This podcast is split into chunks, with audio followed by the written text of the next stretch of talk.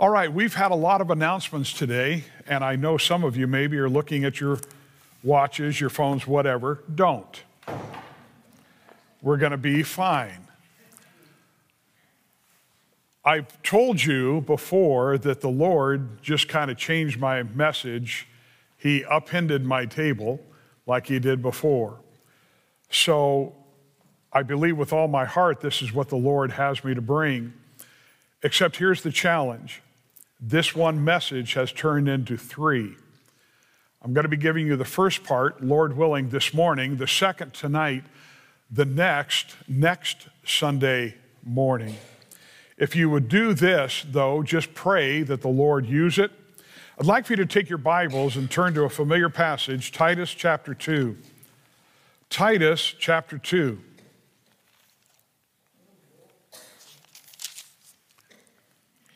And by the way, speaking of phones, if you would make sure that yours is silenced, I want us to focus on this. Let's pray and ask the Lord to guide. Heavenly Father, Lord, now I ask that you would do your work. Lord, I pray that you'd speak to us, settle our hearts, bring us into focus with thy word, I pray. In Christ's name, amen.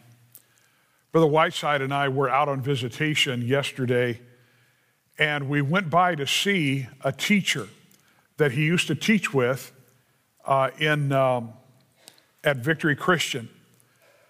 Great guy, his name's Jim Pratt. And uh, for decades, he taught young people did a wonderful job.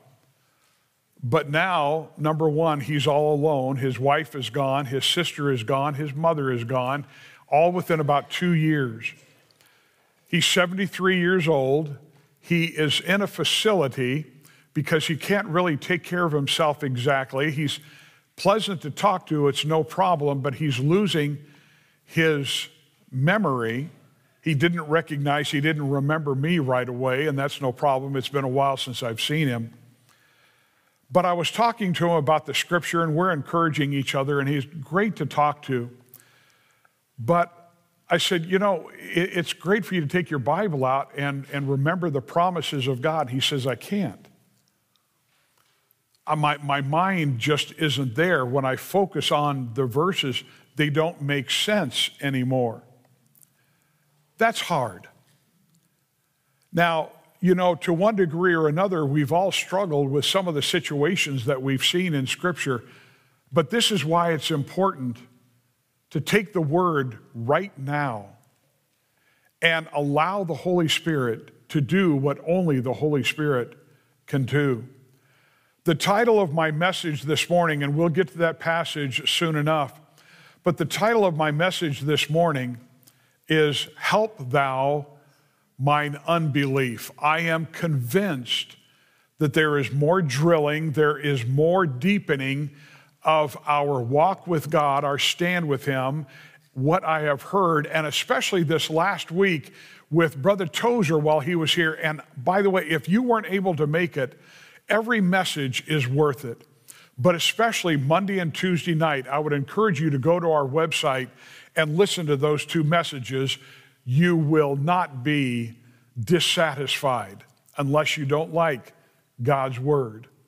It was a joy, but this came to mind. I thought, this has got to take place. Now, we have been in this passage before. Look at verse 11.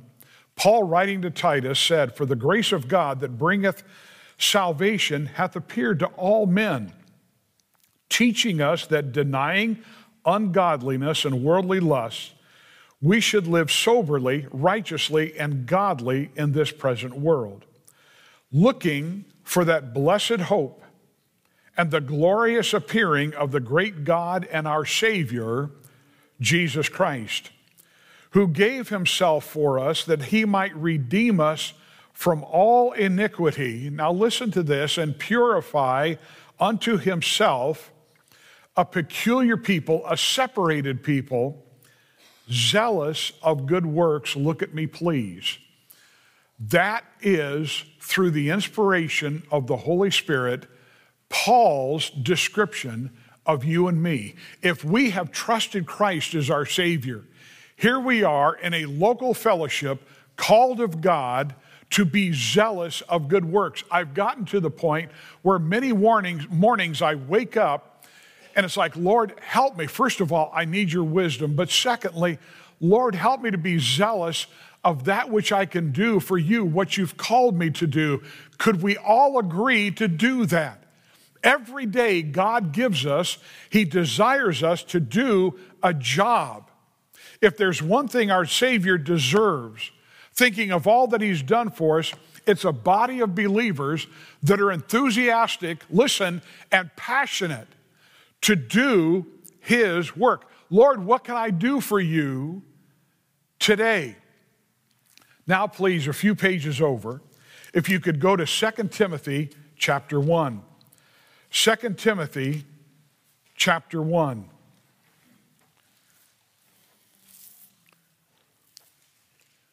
In doing the good thing, the, the, the zealous of good works, there is something that the Lord needs, and the Apostle Paul alluded to as he prepares to exit this world. Look at 2 Timothy chapter 1, please, at verse 8. Be not thou therefore ashamed, writing to Timothy, be not thou therefore ashamed of the testimony of our Lord, nor of me his prisoner, but be thou partaker of the afflictions of the gospel according to the power of God, who has saved us and called us with an holy calling, not according to our works but according to his own purpose and grace. We don't have to, we, we, we don't have to convince God that we're worthy of doing his work. If we're in Christ, he gives us what we need. We talked about that with the gifts. He says it's according to his purpose and grace. this man stands here not because he's so smart, not because he's so gifted naturally, it's because God's call and the grace that God uses, and he can do the same with you. Thank you for the amen. It needs to be. We need to remember this. Now, I've got a lot I'm going to be giving you over the next three services. Please hang with me in there. This is important. Let's continue.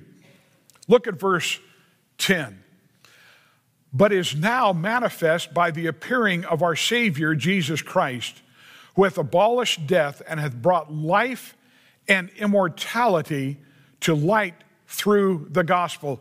Whereunto I am appointed a preacher and an apostle and a teacher of the Gentiles. For the which cause I also suffer these things. And you know something? All they that live godly in Christ Jesus shall suffer persecution. Folks, we are beginning to understand more and more there is going to be a price for naming the name of Christ, as we will see. But he says this Nevertheless, I'm not ashamed. Now, now, this is part and parcel of what got me going on this. For I know whom I have believed. K N O W. For I know whom I have believed.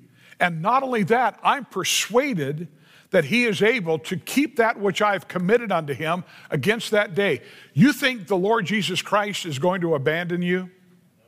No. You think he's going to keep you until we stand before him? Absolutely. Now, now listen. The Jewish writer, and it was probably Paul, the Jewish writer that wrote the book of Hebrews, you don't need to turn to it, said this to them. Hebrews 3:12 Take heed, brethren, lest there be in any of you an evil heart of unbelief in departing from the living God. The Jews had heard the gospel, but there is pressure now from other Jews. Don't go after that. You're leaving the law of Moses, you're leaving the synagogue. Don't do that. They were accused of being a traitor to their heritage. But listen, They weren't. They had trusted in the Messiah that God promised. But he's saying, Look, you've heard the gospel. Many of you have been saved. Don't depart. When you have trusted the gospel, don't be like we saw before, don't be a Demas, having loved this present world, departing to Thessalonica. Now, we'll be coming back to this passage later on. There was a time, and I'm not going to go into it as much as I wanted to, but there was a time when Christ in John 6, and we're going to see this a few weeks down the road on Sunday night as we continue in John. There was a time when there were disciples that heard something from Christ that was rather difficult to hear. They didn't understand it. Christ was talking about drinking his blood and eating his flesh. In other words, partaking of him. Wasn't talking about what the Catholic Church takes. It's a thing of where we are we, we are partaking of Christ himself in this, sustained by him. But they were not willing to discern what the Lord was saying. In John 6, verse, verse 60, John wrote, Many, therefore, of his disciples, when they heard this, said, This, excuse me, this is an hard saying. Who can hear it? Now, look, all across America, there are people that are sitting in churches just like this one that at one time or another, they hear something from the pulpit. It's biblical, it's right. The preacher has rightly divided the, the word of truth. But they've heard something, and in their heart of hearts, they've said within themselves, This is a hard saying. No, no, no. This, this, this is rough. This is, I, I, I, can't, I can't fully embrace this. Jesus went on in verse 61 when Jesus knew in himself that his disciples murmured at it, he said unto them, Doth this offend you? Now, that's important. There are people that have been in this church. Something from God's word comes along and it offends them. They can't live with it. They are uncomfortable with it. It might be a command, it might be something that we are to depart from or we're to, to cling to. And it's like, you know what? I, I, I can go to the first church of the deep freeze. I can go to the first church of the happy times and I can get the same Jesus and I'll just, I'll, I'll just go there. Now, I'm not saying that we're unique and there's no, nobody else that preaches like this. No, praise, I praise God for the Bible preaching churches in Sacramento. And they're not all English speaking. I praise God for them. But let's please understand this that the times are changing, as we will see. And there needs to be a recognition that, folks, we must have a look at what we believe and say, Yes, Lord, yes. Don't leave me yet. Let me get through this. But remember later on, several verses in John 6 and verse 66, the Bible says John wrote, From that time, many of his disciples went back and walked no more with him.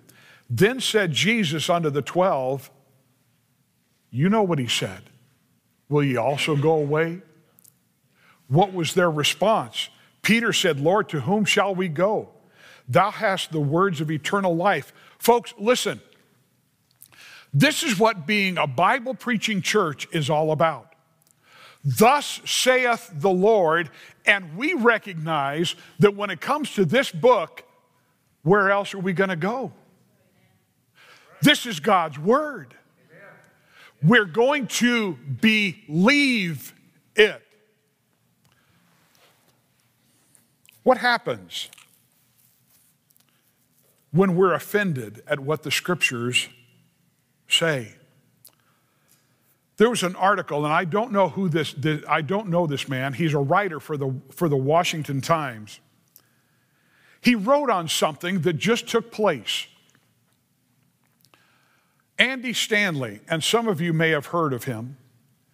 Andy Stanley just had a gathering. I forget the name of it, but it was a thing of, hey, we need to embrace everybody, including those that have gone after an LGBTQ lifestyle. Now, there are churches right now that are caving. I do not say this out of hate, I say it out of love. Because we cannot look at somebody who is going after the ways of the wicked one and say, Lord bless you. We can't do it. So here was Andy Stanley writing on his dad's name, continuing to press for God's people to say, look, it, you know, really, we can, we can take God's word and we can prove that this is okay. We can prove this is biblical. This is what this man wrote. You can call Caitlyn, Jenner a woman, but Caitlyn Jenner still has Y chromosomes.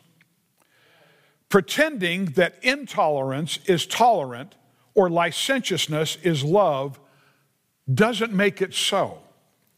Claiming that a tiger has no stripes doesn't change the fact it's a big cat and it can kill you.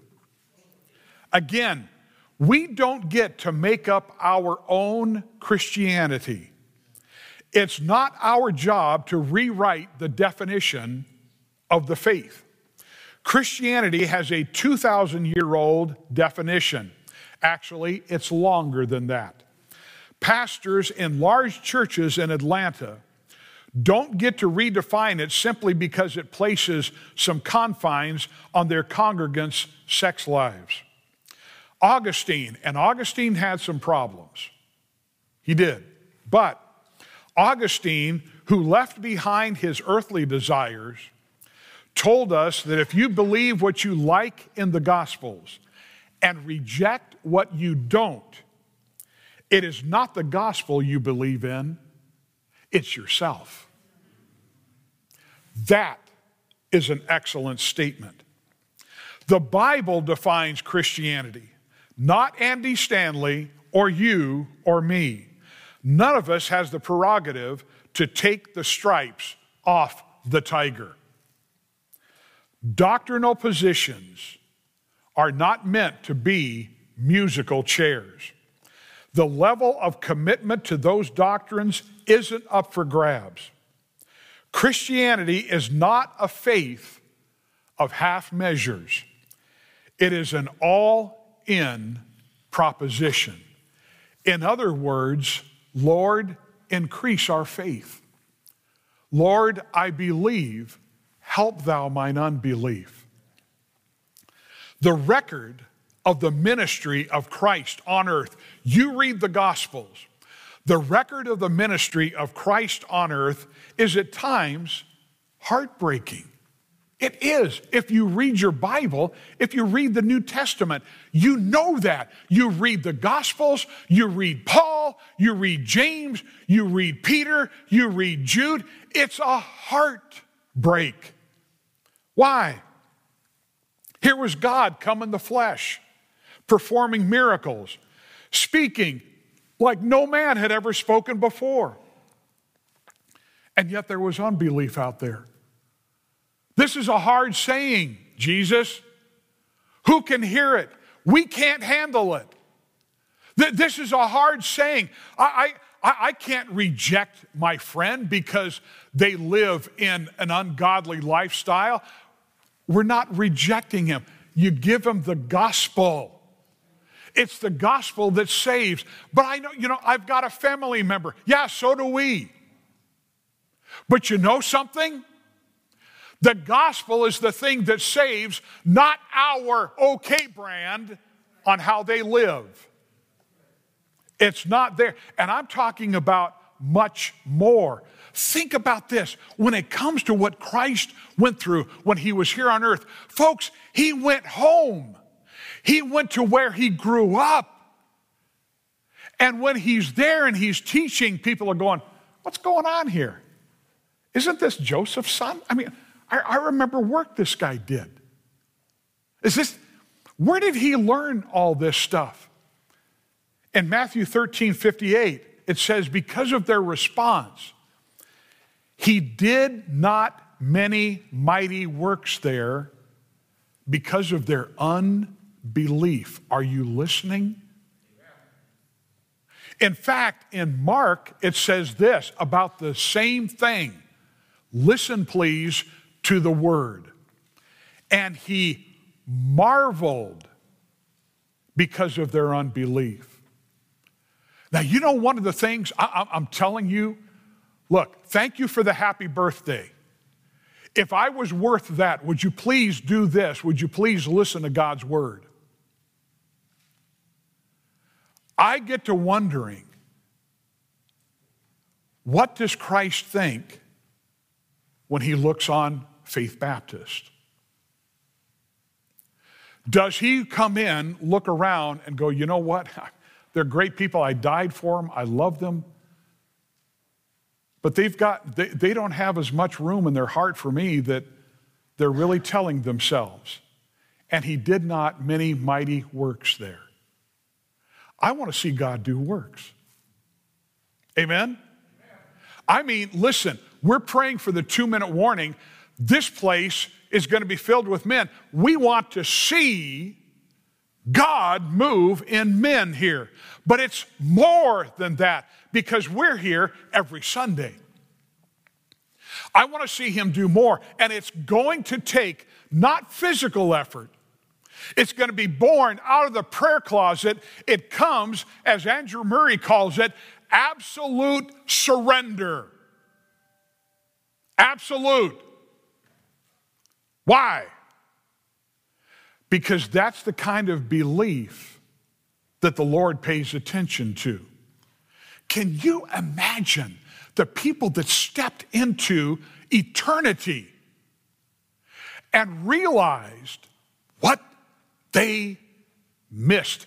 By the way, if you have any doubt as to who's in the Jewish state, let me tell you something. Those people are Jews. That's why Satan's been going after them like crazy. And by the way, it was their forefathers 2,000 years ago that said to the leadership in Rome, His blood be on us and on our children. And that has been the reason why they have gone through what they've gone through through 2,000 years. Yeah, but they're godless people. Oh, yeah, they are. One of these days, the remnant, those that are left, are going to look on him whom they have pierced, and they're going to realize that Jesus Christ is their Messiah.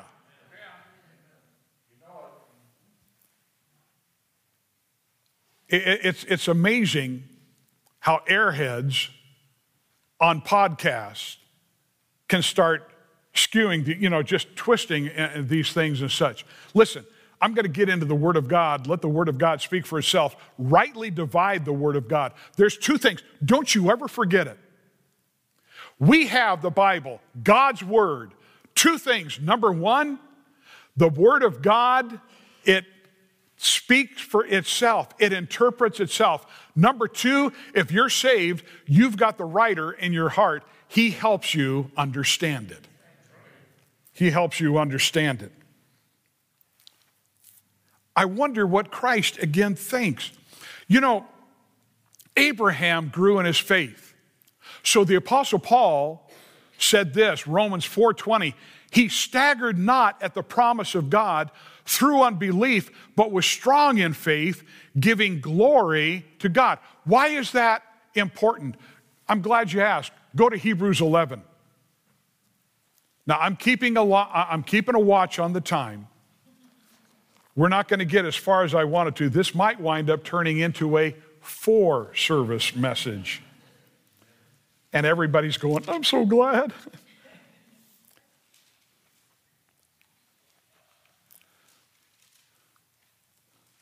Just look at verse 6. We're going to be coming back to this later on. But look at this. Verse 6 But without faith, in other words, without belief, faith, belief, trust. Greek word pistis, verb form pisteuo, to place your reliance upon, to have confidence in. All right?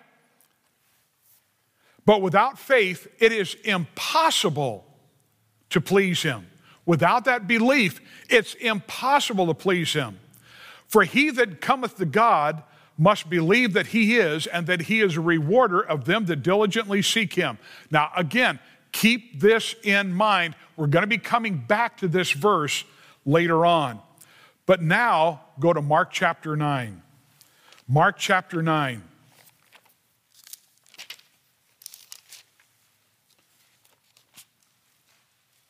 I have alluded to this already. Here is a man, he has a child in need.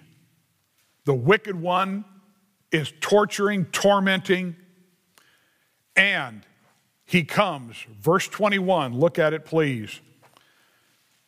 And he asked his father, How long is it ago since this came unto him? And he said, Of a child and oft times it has it hath cast him into the fire and into the waters to destroy him.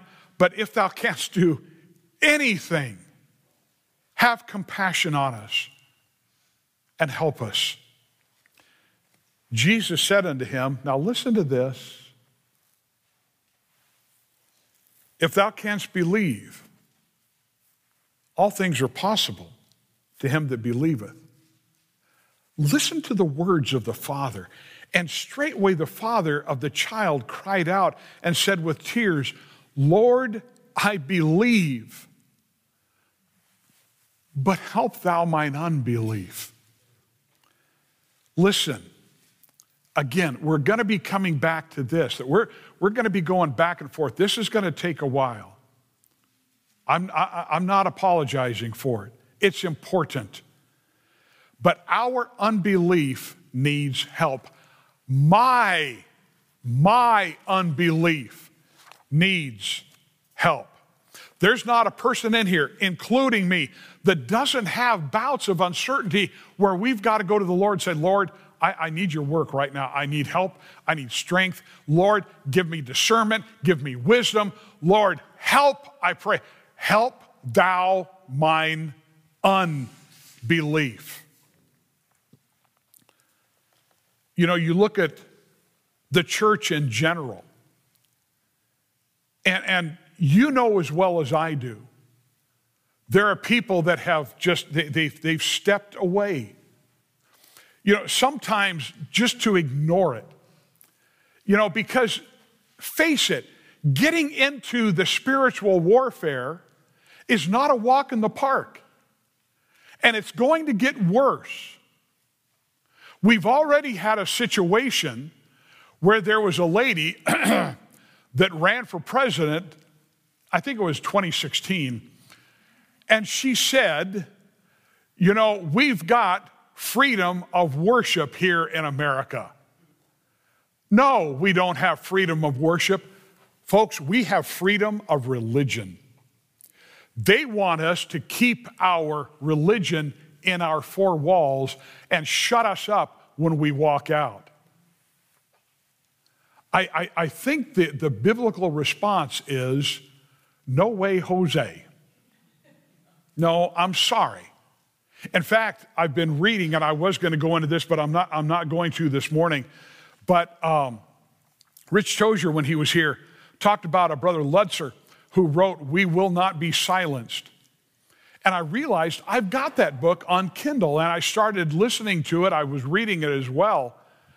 And boy, he, you know, he cites some situations where, listen, the Marxists, and by the way, when I say Marxist, I'm not getting political. Marxism is antichrist. That's what backs it.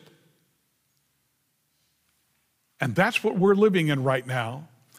and the pundits and the politicians, so many of them, and so many more in, in, in academia, they're there, they're holding on to it, and they're not here to just, you know, we'll have a discourse.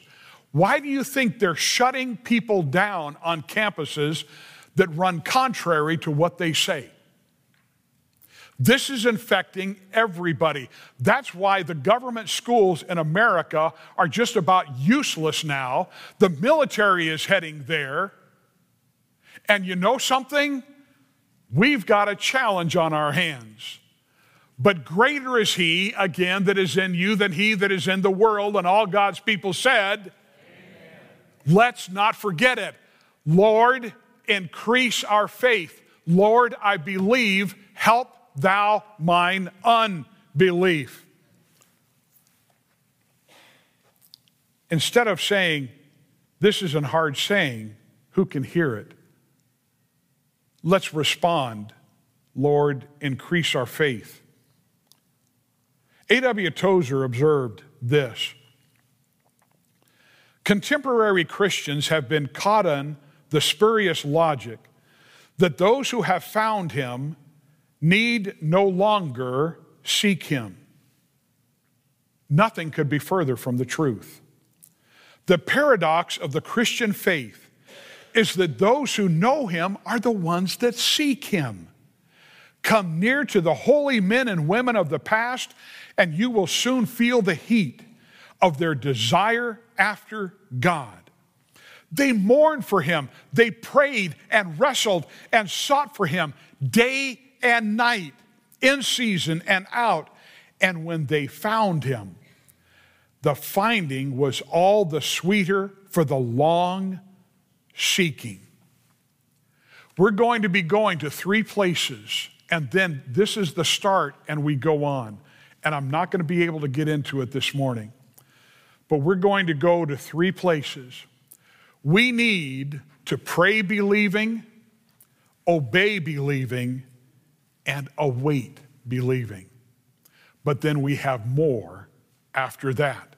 Tonight, we will begin this pray believing, obey believing, truly believing, and await believing.